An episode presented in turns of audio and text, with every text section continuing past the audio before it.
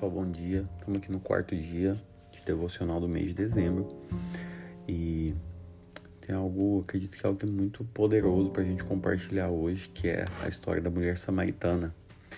Certo? Eu vou começar no livro de João, no capítulo 4, né? A partir do verso 6.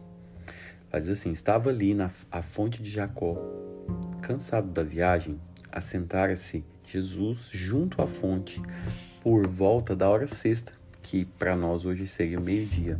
Nisto veio a mulher samaritana tirar água. Disse-lhe Jesus: Dá-me de beber, pois os seus discípulos tinham ido à cidade comprar alimento. Então lhe disse a mulher samaritana: Como tu, sendo judeus, pede de beber a mim que sou mulher samaritana? Porque os judeus não se davam com os samaritanos. Replicou-lhe Jesus: se conheceras o dom de Deus e quem é que te pede, dá-me de beber, tu lhe pedirias e ele te daria água viva. Respondeu-lhe a ela: Senhor, tu não tens com que tirar água do poço. O poço é fundo. Onde, pois, tem essa água viva? És tu, porventura, maior do que Jacó, nosso pai, que nos deu o poço? Do qual ele mesmo bebeu, e bem assim seus filhos e o seu gado? Afirmou Jesus. Quem beber desta água tornará a ter sede. Aquele, porém, que beber da água que eu lhe der, nunca mais terá sede. Pelo contrário, a água que eu lhe der será nele uma fonte a jorrar para a vida eterna. Disse-lhe a mulher: Senhor, dai-me dessa água, para que eu não não mais tenha sede, nem precises vir aqui buscar. Disse-lhe Jesus: Vai, chama o teu marido e vem para cá. Ao que lhe respondeu a mulher: Não tenho marido. E respondeu-lhe Jesus: Bem dissestes, não tenho marido, porque cinco maridos tivestes, e esse que agora tens não é o teu marido. Isso disseste com verdade. E agora eu vou pular lá para frente, que onde fala que essa mulher, na verdade eu vou permanecer aqui. Olha o que, que aconteceu. Jesus, ele parou num poço, entendeu? Enviou os discípulos para beber água e começou esse diálogo com essa mulher. Mas tudo girou em torno de uma coisa, que foi água, porque era o tema do momento ali. Ela veio para pegar água, Jesus pediu água, só que Jesus ofereceu para ela uma água que ninguém mais pode oferecer. E o que eu tô querendo falar com você hoje é isso. Jesus ele tem uma água para você, para mim, que ninguém pode nos dar.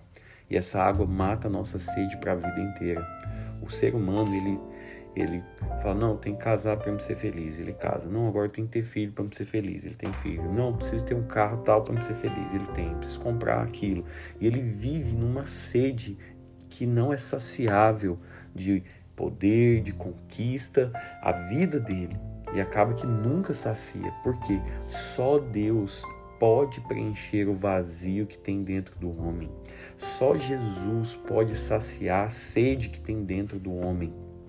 Enquanto nós não descobrimos isso, nós passamos a nossa vida buscando coisas aqui, coisas ali, e, vai, e nós vamos fazendo um monte de coisas acreditando que isso pode suprir o desejo da nossa alma. Só que uma vez que nós abrimos a nossa vida, nos encontramos com Jesus, aquele dia em diante, a nossa vida passa a ter sentido, a nossa alma passa a ser saciada. E foi o que Jesus falou para ela: se você soubesse com quem você está falando, você pediria a água viva e você nunca mais teria sede. Qual que é o desafio de hoje para nós? Peça a Jesus, mata minha sede. Eu quero te pedir dessa água, Senhor Jesus. Então, eu queria desafiar você, entrar no seu quarto ou mesmo no ambiente de trabalho fechar os seus olhos e orar e falar: Senhor Jesus, vem na minha vida, porque só o Senhor pode matar a sede da minha alma, do meu, do meu espírito.